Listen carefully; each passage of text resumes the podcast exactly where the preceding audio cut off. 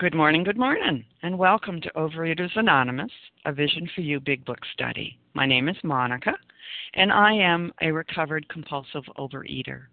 And today is Friday, the 22nd of 2012, 2013. And today we are reading from the Big Book on page 139, the third paragraph that starts when dealing with an alcoholic.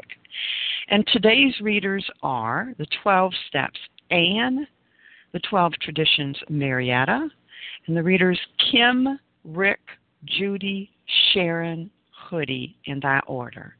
And the share code for yesterday, Thursday, the 21st of February, was 3948. 3948.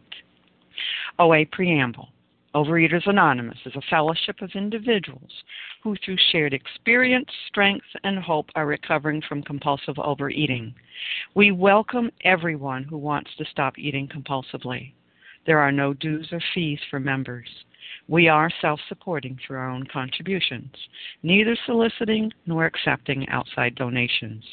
OA is not affiliated with any public or private organization political movement, ideology, or religious doctrine.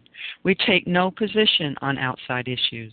This meeting's primary purpose is to abstain, to recover from compulsive overeating, and to carry this message of recovery to those who still suffer. Our sole purpose. OA's fifth tradition states each group has but one primary purpose to carry its message to the compulsive overeater who still suffers. At a Vision for You Big Book study, our message is that people who suffer from compulsive overeating can recover through abstinence and the practice of the 12 steps and 12 traditions of Overeaters Anonymous. And I will now ask Anne to read the 12 steps, please. Hi, good morning. This is Anna, compulsive overeater from Pennsylvania. The 12 steps. One, we admitted we were powerless over food, that our lives had become unmanageable. Two, came to believe that a power greater than ourselves could restore us to sanity. Three, made a decision to turn our will and our lives over to the care of God as we understood Him. Four, made a searching and fearless moral inventory of ourselves. Five, admitted to God, to ourselves, and to another human being the exact nature of our wrongs. Six, we're entirely ready to have God remove all these defects of character. Seven, humbly asked Him to remove our shortcomings. Eight, made a list of, of all persons we had harmed and became willing to make amends to them all. Nine, made direct amends to such people wherever possible, except when to do so would injure them or others. 10. Continued to take personal inventory and when we were wrong, promptly admitted it.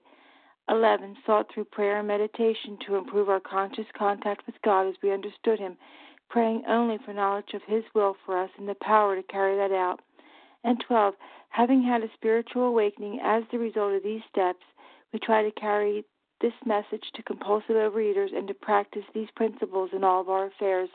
Uh, thank you. I pass. Thank you, Anne. And now I will ask Marietta to read the 12 traditions. Hi, this is Marietta. The 12 Traditions is Overeaters Anonymous. 1. Our common welfare should come first. Personal recovery depends on OA unity. 2. For our group purpose, there is one ultimate authority a loving God as he may express himself in our group conscience. Our leaders are but trusted servants, they do not govern. Three, the only requirement for OA membership is a desire to stop eating compulsively. Four, each group should be autonomous except in matters affecting other groups or OA as a whole. Five, each group has but one primary purpose to carry the message to the compulsive overeater who still suffers. Six, an OA group ought never endorse, finance, or lend the OA name to any related facility or outside enterprise lest problems of money, property, and prestige divert us from our primary purpose. Seven, every OA group ought to be fully self supporting, declining outside contributions. Eight, Overeaters Anonymous should remain forever non professional, but our service centers may employ special workers. Nine, OA as such ought never be organized, but we may create service boards or committees directly responsible to those they serve. 10. Overeaters Anonymous has no opinion on outside issues, hence, the OA name ought never, never be drawn into public controversy. 11. Our public relations policy is based on attraction rather than promotion. We need always maintain personal anonymity at the level of press, radio, films, television, and other public media of communication. 12. Anonymity is the spiritual foundation of all these traditions, ever reminding us to place principles before personalities. And I pass. Thank you. Thank you, Marietta. How our meeting works. Our meeting focuses on the directions for recovery described in the Big Book of Alcoholics Anonymous. We read a paragraph or two from the literature, then stop and share on what was read. Anyone can share, but we ask you keep your sharing to the topic and literature we are discussing, and that you keep your share to approximately three minutes.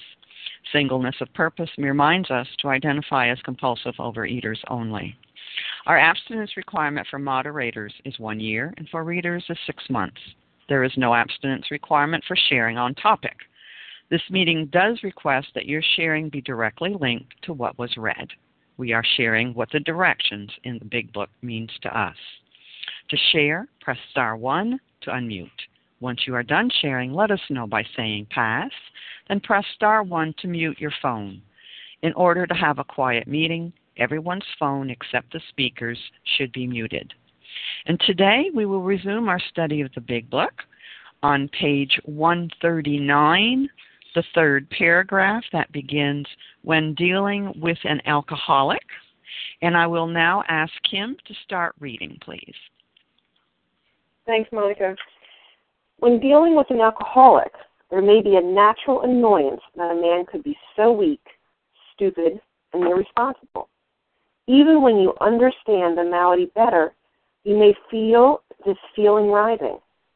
I look at the alcoholic in your organization as many times illuminating. Is he not usually brilliant, vast thinking, imaginative, and likable? When sober, does he not work hard and have a knack for getting things done? If he had these qualities and did not drink, would he be worth retaining? Should he have the same consideration as other ailing employees? Is he worth salvaging? If your decision is yes, yes, whether the reason for humanitarian or business or both, then the following suggestions can may be helpful. Can you describe the feeling that you are dealing only with habit and stubbornness or a weak will? If this presents difficulty, rereading chapters 2 and 3, where the alcoholic sickness is discussed at length, might be worthwhile. You, as a businessman, want to know the necessities before considering the result. If you concede that your employee is ill, can he be forgiven for what he has done in the past? Can his past absurdities be forgotten? Can he be appreciated that he has been a victim of crooked thinking directly caused by the action of alcohol on his brain? Good morning, my fellows. My name is Kim. I'm a recovered compulsive overeater. And I uh, looked at this this morning beforehand and decided to read three paragraphs because it, it really does kind of link it in. Once again, we're in the chapter to the employers. You know, we've talked about what the alcoholic goes, goes through. We've talked about for the wives and the family what the what the family goes through who loves the alcoholic. But this is an employer. This is someone who has his own agenda. He has a business. The business needs to be profitable. He needs his employees to be on the team. On the team. So he's looking at this alcoholic who says in the first paragraph, you know, that the man could be so weak, stupid, and irresponsible because he's not an alcoholic. Listen, I have a job for you to do. Why aren't you doing it? Why are you acting so weak, stupid, and irresponsible? And the next paragraph talks about those questions that it's confusing. He's a he's as baffled as we are. He sees this employee has talent. He sees this employee when he is sober being able to contribute to his business. So why? Why you know, why how can he deal with this person? How can he capitalize on the talents of this man and at the same time recognize that he's got this malady, this malady? So that paragraph talks about rereading the chapters of 2 and 3. What is 2 and 3? 2 is there as a solution and more about alcoholism. So what do those chapters teach the employer? There is a solution goes over our malady. It goes over that twofold nature that we are have an allergy of the body and we have an obsession of the mind. That we have lost the choice in drink. That this person's brain has been attacked such that he he thinks that he keeps going back to the to the to the drink. And the more about alcoholism, we learn about the insanity when we're sober. So this this employer is saying, You know, he's even more insane when he's sober. He's angry, he's restless, he's irritable, he's discontent. He can't do the job. You know, so can you see him? It says here, can it be appreciated that he has been a victim of a crooked thinking directly caused by the action of alcohol in his brain? So it's asking this employer, you know this person, you know the abilities, you know the, the strengths he has. Are you able to look at him as a sick person and allow him the opportunity to get well? And if that person doesn't want to get well, he's probably not worth retaining. But it's saying, look at this man, separate the, the malady from the man that you know he could be as an employee, and see if there's a way that you could give him the opportunity to work these steps, get well, and come back and contribute to your business. And with that, I pass. Thank you, Kim. Would anyone like to share on these three paragraphs that were read?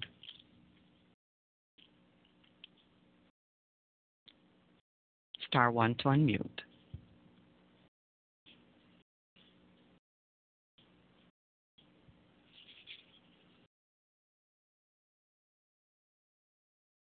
Well, this is Monica, and I will Hi, share a little bit. So, hi, go ahead. Hi, I'm Suzanne, compulsive overeater. Go ahead, Suzanne. Hi, thank you, thank you, Monica, for your service. Um, this is really an interesting chapter in the big book, I think, because it kind of relies on the kindness, empathy, sympathy, and compassion of others, which doesn't often it, doesn't often extend to overeaters, alcoholics, or anybody in society is perceived as being weak of will. Um, however, one of the things that really struck me is that we have a malady of the body. I'm, I'm sorry, we have a malady of the mind. I'm a little, I'm a little sleepy this morning, and uh, of the spirit. And when I think about my food addiction, I think about that in terms of being compassionate about it towards myself.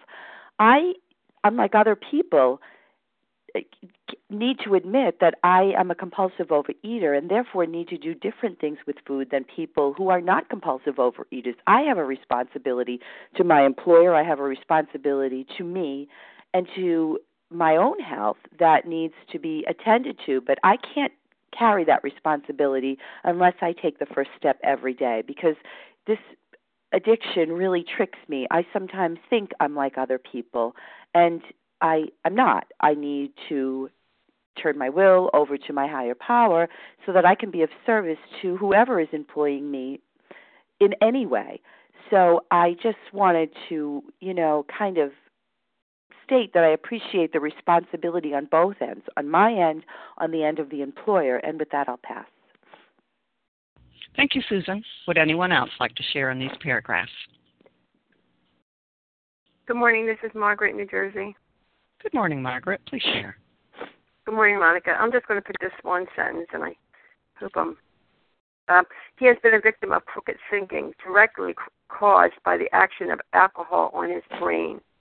And I, I was just I was thinking about this a lot in the last couple of days. Just how my thinking is it got so crooked, had had it been so crooked by the action of alcohol on his brain. And once you know, once the food is down, and once the you know the reality of life starts to hit you know my thinking still i still need to get help with my thinking because it, i have a lot of old patterns which the steps are what or what um take those patterns and and readjust them realign them realign them to god's will.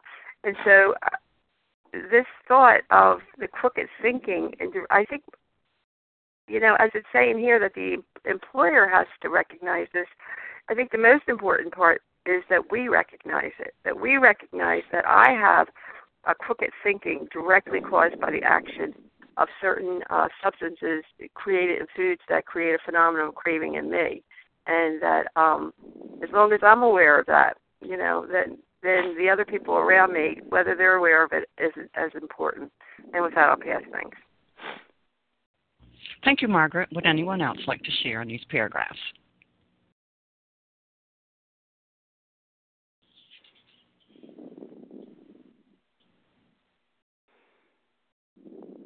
Okay, this is Monica. I'm going to go ahead. A couple of things here jumped out at me here.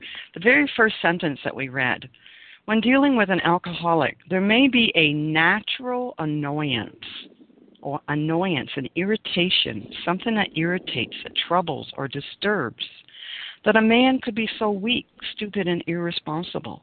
Even when you understand the malady better, you may feel this feeling arise. And I, I think this is important that this is written in here because I, as a compulsive overeater myself, have come to an understanding about this. But you know, that little natural annoyance sometimes still rears its little head. And it's just amazing to me. And it's like, whoa, whoa, okay, Monica, you know, love and tolerance.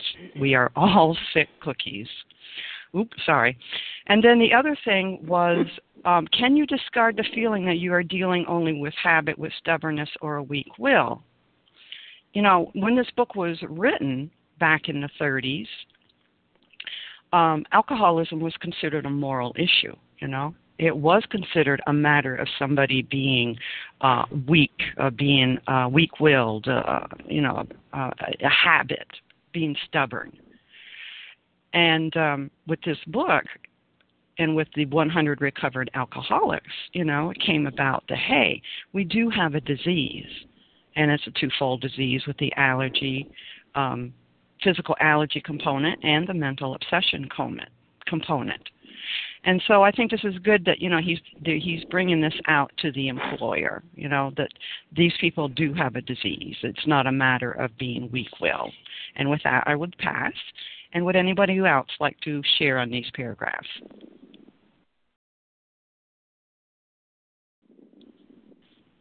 Okay, Rick, would you continue reading, please? Good morning, Rick, compulsive overeater. I well remember the shock I received when a prominent doctor in Chicago told me of cases where pressure of the spinal fluid actually ruptured the brain. No wonder an alcoholic is strangely irrational. Who wouldn't be with such a fevered brain?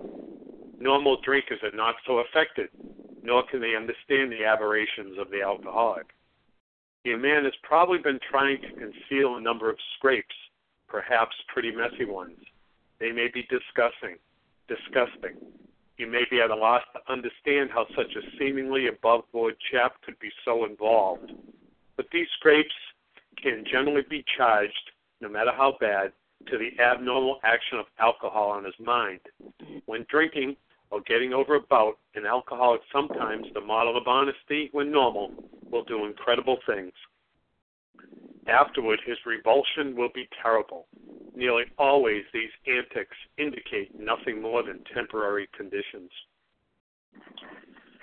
Well, these uh, these paragraphs are talking about the physical problems that an alcoholic suffers, and I think when we look at it from a compulsive overeater's viewpoint, uh, it's it's going to be a little bit different, especially in the workplace. Because we're going to a lot of our ailments are going to be visible to our employees employers and um, so it, it, it, we're not talking as much about um, you know our brain being um, so uh, distorted like an alcoholic being drunk even though our brains are distorted we're not we're not doing the irrational things the cracking up the cars and the getting in jail and being arrested it's a little bit different. And I think this is a, a reason why in the previous paragraph we send people back to, to those two chapters, chapters uh, two and three, to read about the disease. And somebody needs to understand about one, the powerlessness of our disease, the unmanageability that it's brought in our lives, and the solution uh, step two, and that's what those chapters are about, steps one and two, that the solution is a spiritual one. And I think um, it's more difficult, more difficult for an employer to grasp the idea of the unmanageability and um, and the powerlessness that people have over food.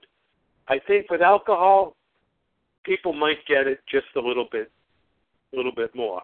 But with food, it's not so. I I know people think uh, differently, there there's less empathy for a compulsive overeater than there is for an alcoholic.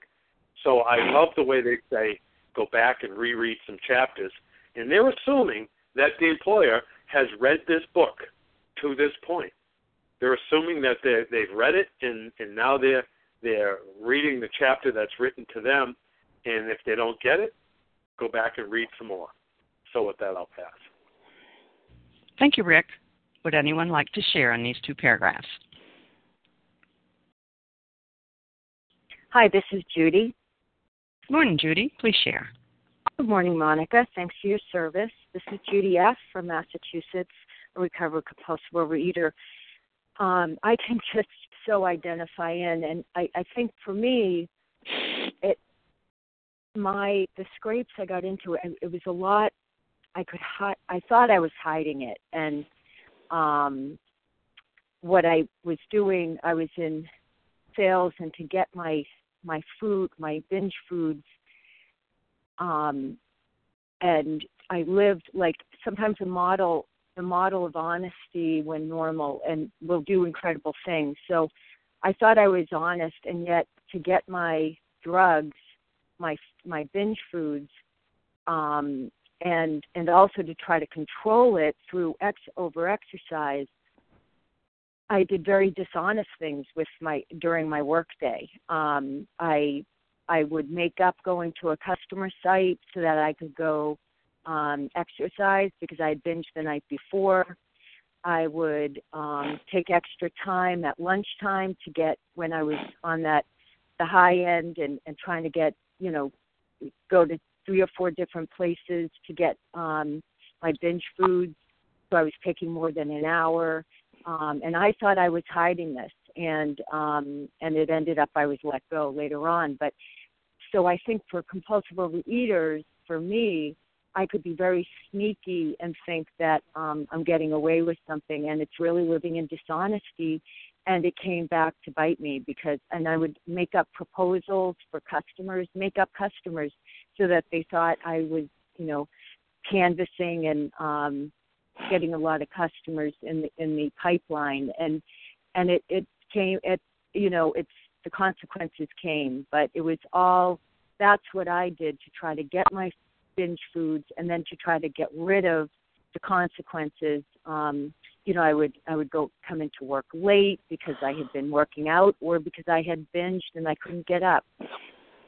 So it's it was a dark period and definitely you know this disease goes into all the areas of our life when it progresses. And to me it progressed at a very low bottom um and others could see at night i was just in major denial and um and rationalized my behavior um saying i could be flexible with my time and it was all about how i could get my my um drug and get away with it and get what i want with that i pass Thank you, Judy. Would anyone else like to care? I, like was wondering share? if you could. I was wondering if you could clear the lines. There's been somebody breathing and sniffling a lot in the background. It's been pretty distracting. Thank you. Would anyone else like to share? Hi, this is Anne Marie. Anne Marie, go ahead. Hi, Monica. Thanks for sharing the meeting.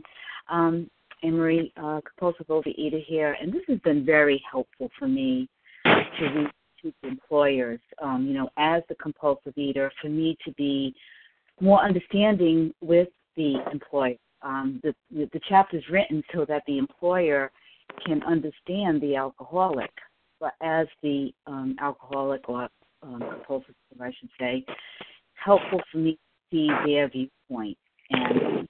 Um, um, they have they have a business to perform. This isn't a loving spouse. This isn't, um, you know, a, a brother or a, a sister of mine that's going to be understanding with me.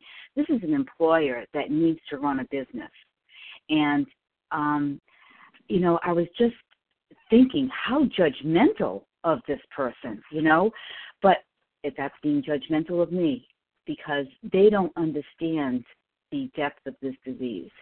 Um, and the other thing I was thinking um, in my recovery, um, I can't expect special um, special treatment. You know, um, with, with um, in, in my food program, I eat. Um, I work nights, and I, I have a, um, a nutritionist who had given me this program to eat certain times or eat, eat small meals frequently. Um, and so I think that I can, I'm doing because I'm special, because I have this disease that I need special treatment. Um, you know, I can explain to my coworkers, but I have to be a worker among workers. Um, and um, need to remember that lots of people do not understand, especially like it's been said, like Monica was saying, does not understand the, the compulsive eater as much as the alcoholic. I think some people can be more sympathetic with or even empathize because alcoholism affects so many people, but um, many people who have the compulsive eating um, problem, uh, I, I think are, are looked down upon. So I need to remember as as the compulsive eater not to be judgmental of my employer who doesn't understand, who may not have read this chapter, you know, and if the opportunity arises, maybe I can be helpful in that way, but not to shove it down anybody's throat either. So thank you. Thank you, Anne Marie. And let's move on to the next paragraph. And Judy F., can you read that, please?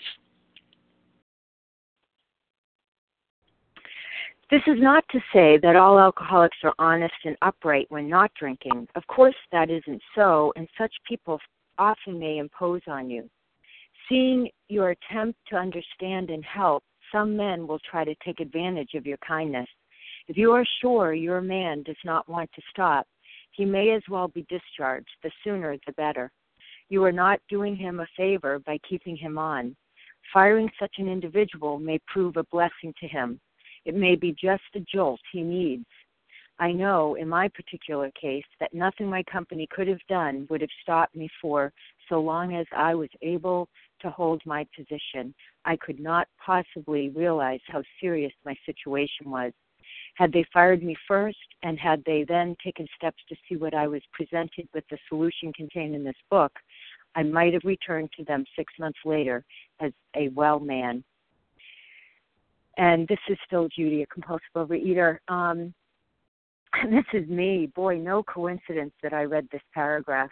This was me. Um, you know, I I was uh, definitely uh, definitely not not I it, it ended up um, near the end as I had been work ethic was always strong um, in me, but with this um, progression of this illness of my compulsive overeating, near the end, I I was not um, an honest worker. I didn't put in a full day's work, um, and you know the disease was first in my life, and so I was let go um, and at the time it, it was so humiliating for me, but it was the bottom I needed. God got my attention, and I think so much, you know, we can enable the the alcoholic and the compulsive overeater, and a lot of people in my life had, and I ha- I had to lose um, my job and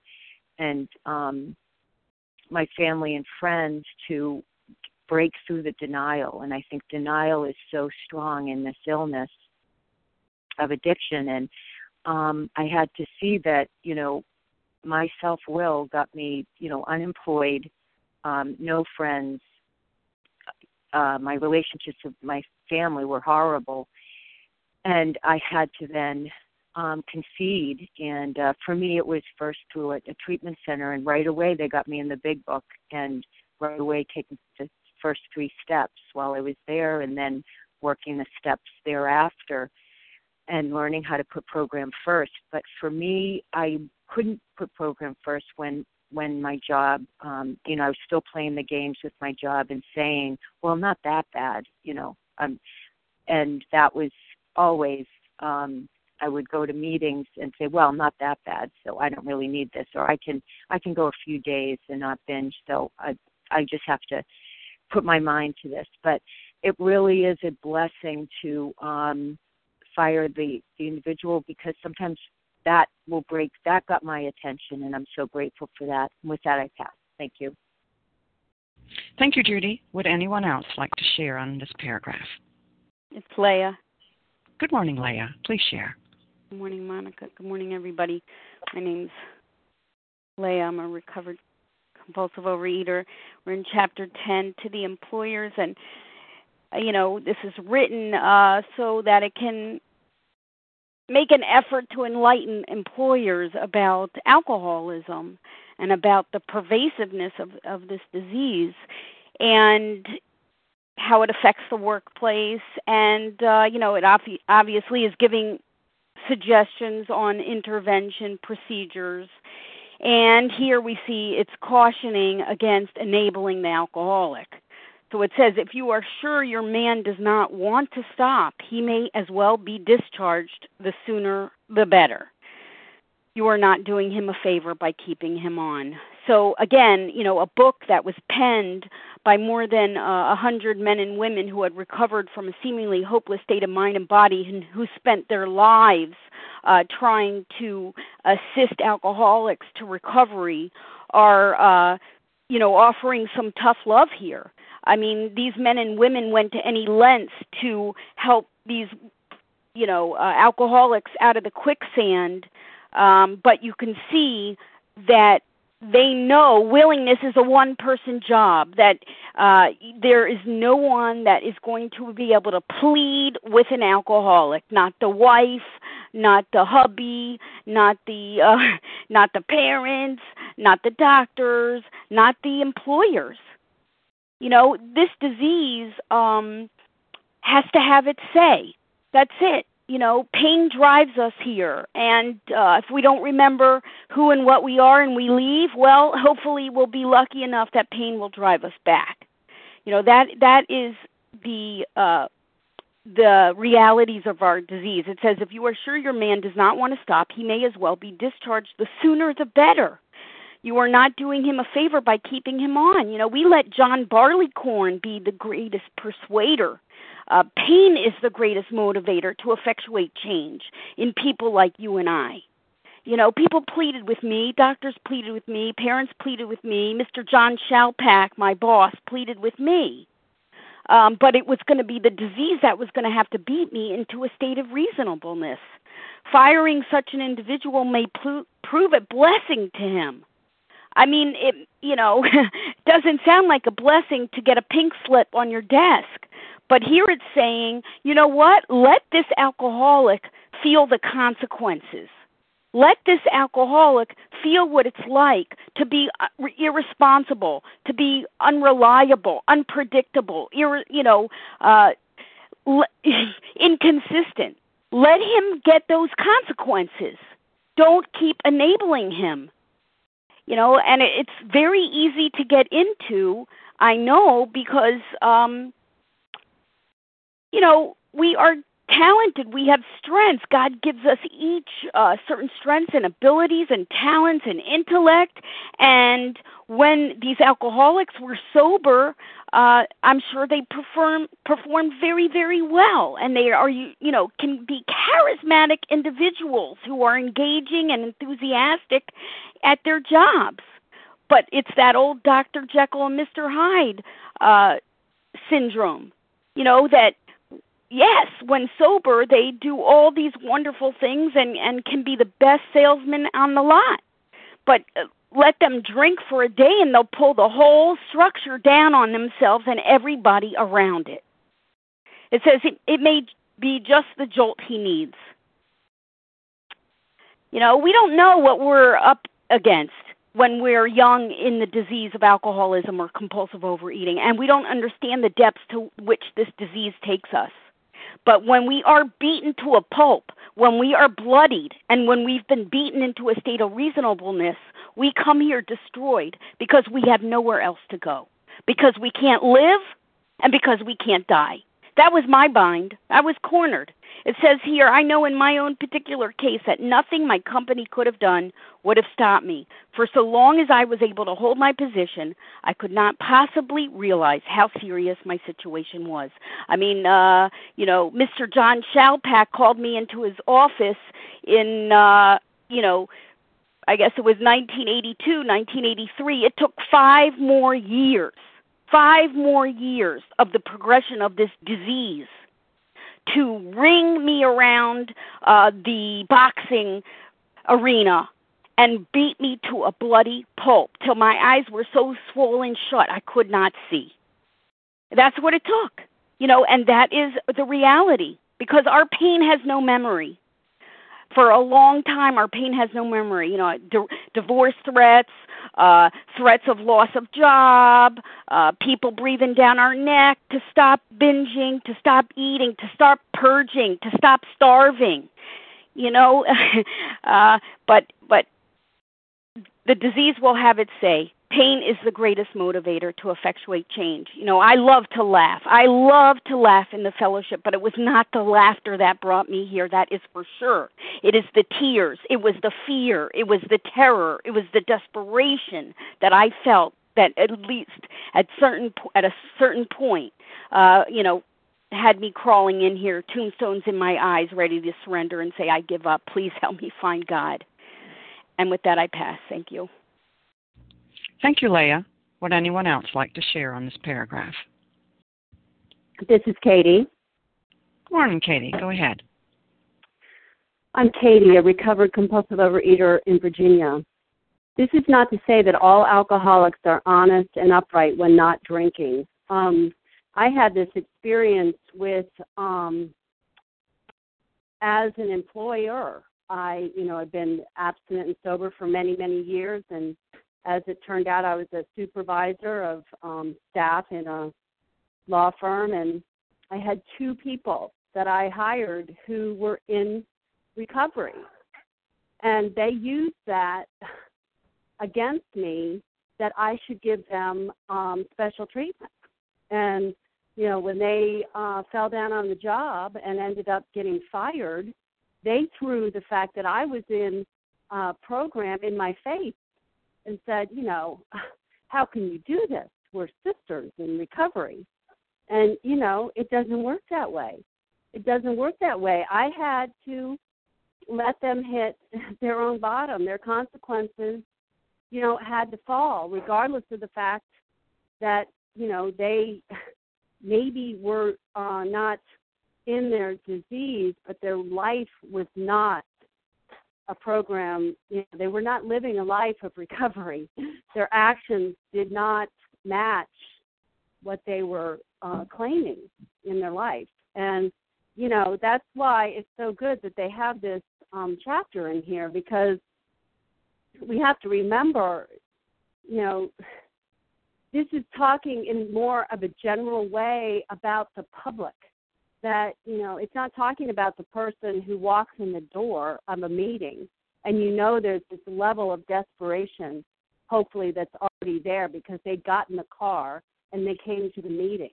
Or they picked up the phone and they dialed into this meeting and they introduced themselves as the newcomer. That's a level of surrender at least a little bit of surrender that's there. We're talking about out in the world with people who you know, are in the middle of their disease and they may not have any desire whatsoever for recovery.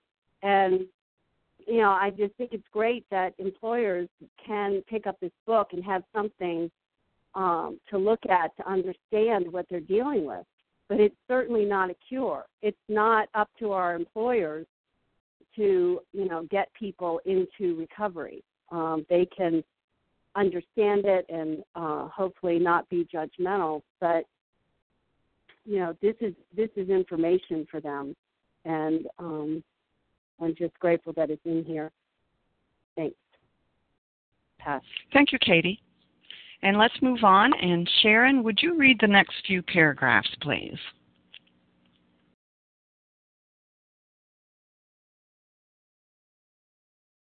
More Good morning, Monica. Did you say read the next two paragraphs or few paragraphs? Few. Three. Few. Three? Okay. Yes. But there are, this is Sharon, and I am a recovered compulsive overeater. Very grateful to be on the line, and thank you, Monica, for your service. But there are many men who want to stop, and with them, you can go far. Your understanding treatment of their cases will pay dividends. Perhaps you have such a man in mind. He wants to quit drinking and you want to help him, even if it be only a matter of good business. You know you now know more about alcoholism. You can see that he is mentally and physically sick. You are willing to overlook his past performances. Suppose an approach is made something like this State that you know about his drinking and that it must stop. You might say you appreciate his abilities, would like to keep him, but cannot if he continues to drink.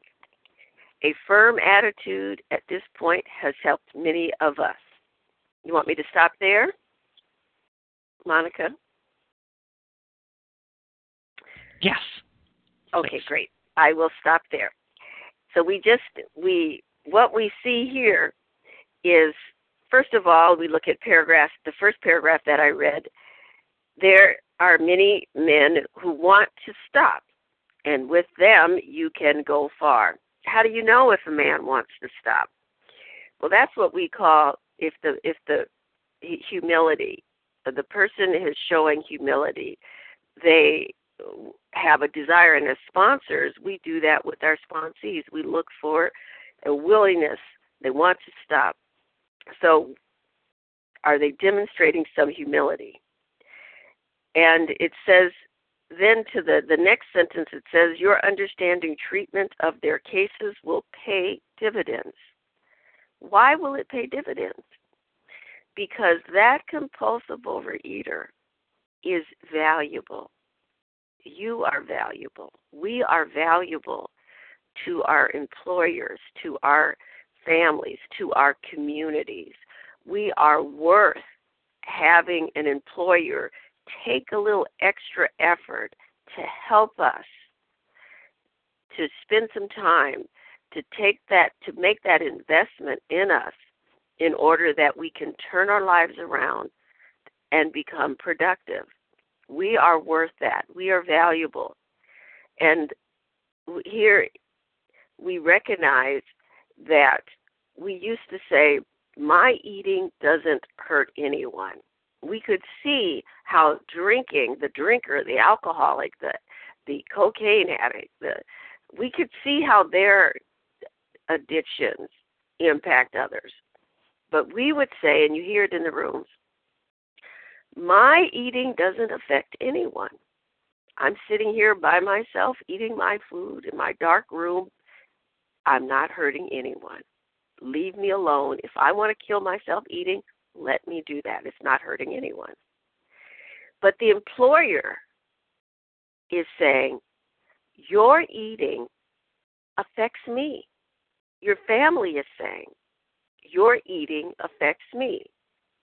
Now, will you say, Well, I don't have my family, I'm all by myself? But your employer, and then you say, Well, I'm not even working, I'm sitting here by myself, not affecting anyone. But the good that you would do is not getting done the work that you would do is not being accomplished. As it says here in the big book, it says it many times. The it says it about the alcoholic being a person that is typically very intelligent, has a lot of skills and abilities. So too with the alcohol, uh, the uh, compulsive overeater, we have skills, we have talents, we have abilities that we could be contributing if we got out of our our disease. So our recovery isn't just about ourselves. It's about having that uh, impact. It's about that employer who needs a job done, a job done that we could be doing and excelling in if our face wasn't down in the food, if we were not escaping into a fantasy land, if we didn't allow the issues and the and the challenges to be excuses for us not living. And it says that, and then it goes on to say what approach that they should take in dealing with us. But the main point I want to make here is that we have to be receptive. And that means that we have to want to recover. There's no amount of reading this book, no amount of talking with us, nothing that our employers can do that will help us if we aren't willing to be helped, if we aren't willing, if we're not surrendered and open.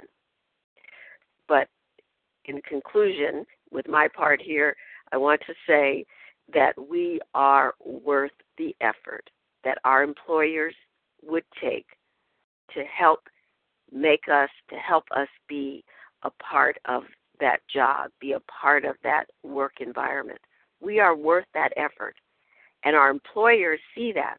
They know that the, the, the energy that they put into us will pay dividends but we need to cooperate with them. We need to cooperate with life so that we can turn ourselves around. So, with the help of God and our fellows, and then we see now with our employers, with our community, wanting us to be back with them, wanting us to be a part of, because we are needed, we are valuable, and there is much that needs to be done that's not being done because we're face down in the food.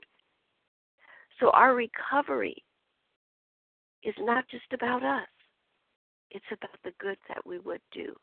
And with that, I pass. Thank you, Sharon. Would anyone would it would anyone like to share on these paragraphs?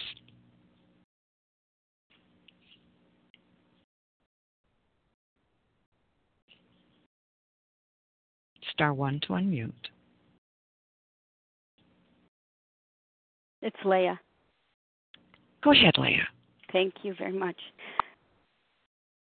Uh, but there are many men who want to stop, and with them you can go far because willingness is a one person job. Again, frothy emotional appeal seldom suffices. You know, people people have said to these alcoholics, "Don't drink." You know, that's not a news flash. their parents told them not to drink, their doctors told them not to drink, you know, their siblings told them not to drink, perhaps their children told them not to drink. Here's their employer telling them, "Don't drink." You know, no news flash for people like you and me. You know, we we hear that uh, up the kazoo willingness is a one person job. If that person wants to recover with them you can go far. Because you know we have a lot of energy. Alcoholics have a lot of energy. Compulsive overeaters we do have a lot of energy now. When we take that energy that's been channeled to self destruction and we point it towards recovery and contribution and cooperation with the grace of God and offering some of our strengths and talents and uh, vivaciousness out to the world and to the uh, employer here, to our families, to our communities. Uh, we can be very, you know, we're we're very each one of us very special, each one of us unique, each one of us has a job to do. So it says, but there are many men who want to stop, and with them you can go far. Uh, but then in the bottom, of course, it says, state that you know about his drinking and that it must stop. Here's the tough love. Here is that tough love coming in. And here is that cautionary word uh, to employers against enabling the alcoholic. State that you know about his drinking, that it must stop. The buck stops here. You might say you appreciate his abilities and you would like to keep him, but cannot if he continues to drink. A firm attitude at this point has helped many of us. The buck stops here. You know, this is the intervention. This is hello, you know, you, your behavior is affecting other people. You might have good intentions, Mr. Alcoholic. You might have good intentions, Mrs. Compulsive Overeater. But you know what? The world doesn't care about your intentions. What the world cares about is your actions. That's what the world cares about. You can have good intentions from here till tomorrow. No one cares. And you know what? No one cares about your feelings either. Maybe your spouse. People care about our actions. So when this employer states that to his employee, that you know about his drinking, that it must stop, what it's saying is, okay, your irresponsibility, your unreliability, your undependability, Mrs. Compulsive Overeater, Mr. Alcoholic, is catching up with you. Your inconsistency and your unpredictability and the fact that you're so touchy and sensitive some mornings, that's catching up to you. You're cornered now. You are cornered now. So I, you know, I always like to think, you know, honesty without compassion it could be hurtful. That's true. That is true. This could, these words could be hurtful. But compassion without honesty is deadly. For people like you and I, compassion without honesty is deadly. And with that, I pass. Thank you. Thank you, Leah. Would anyone else like to share on this? This is Christy. Christy, go ahead. Hi, good morning, Monica. Good morning, A Vision for You. This is Christy, and I'm a recovered compulsive overeater.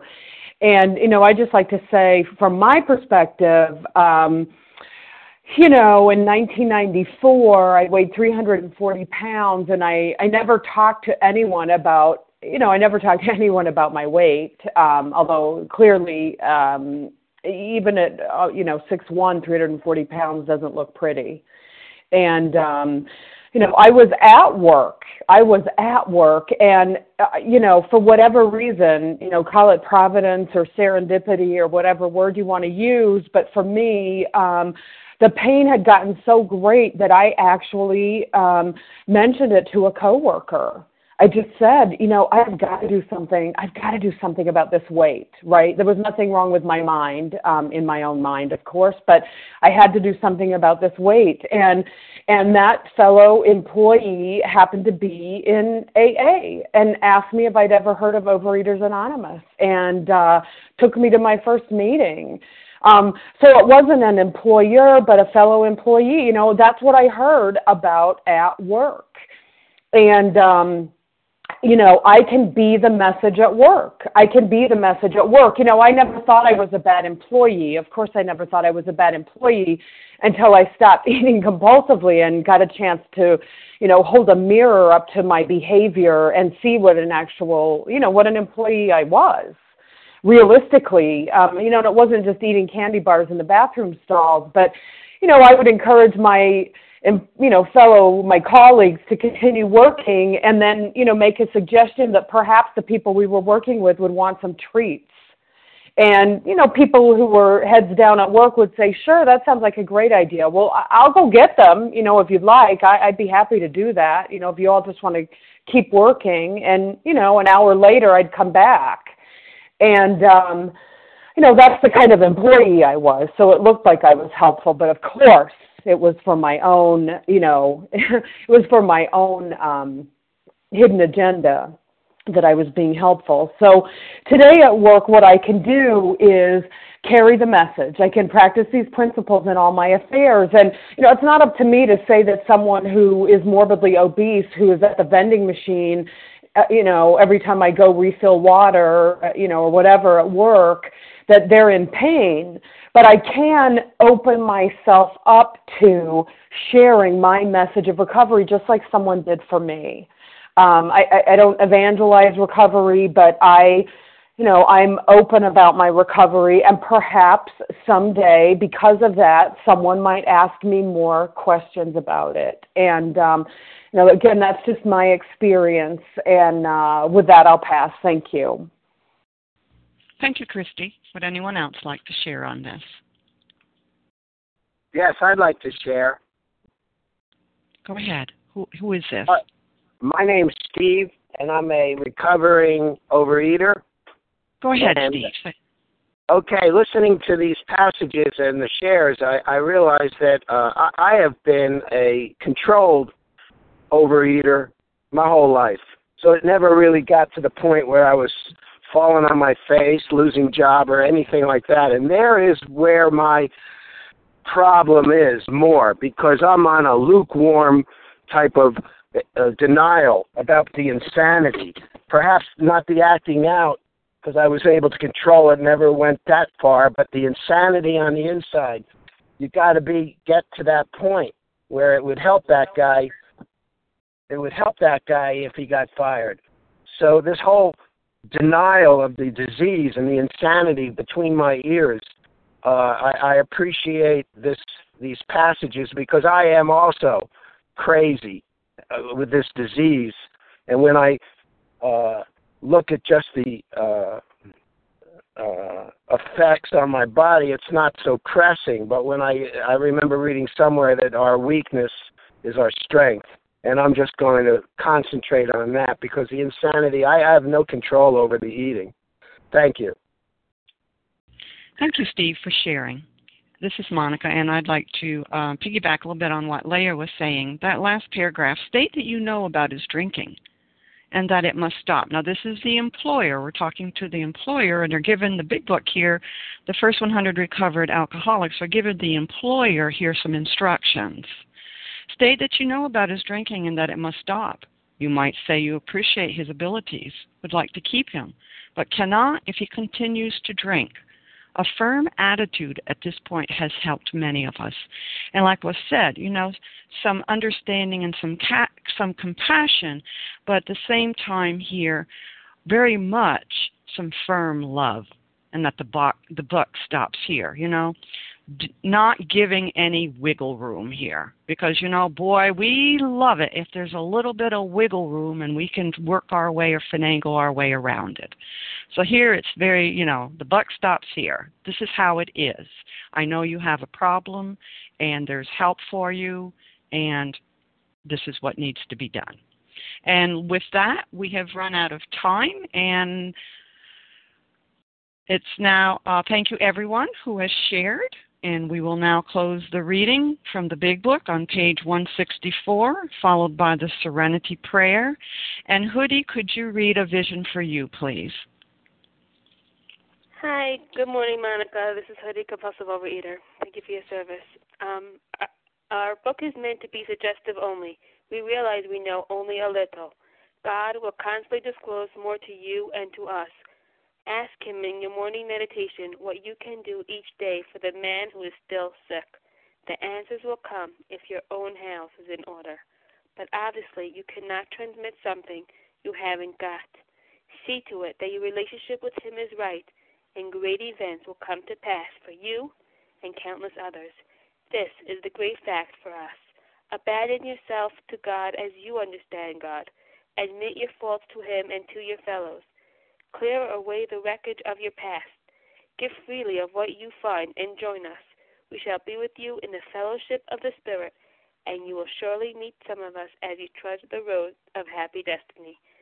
May God bless, bless you and keep you. Until then, thank.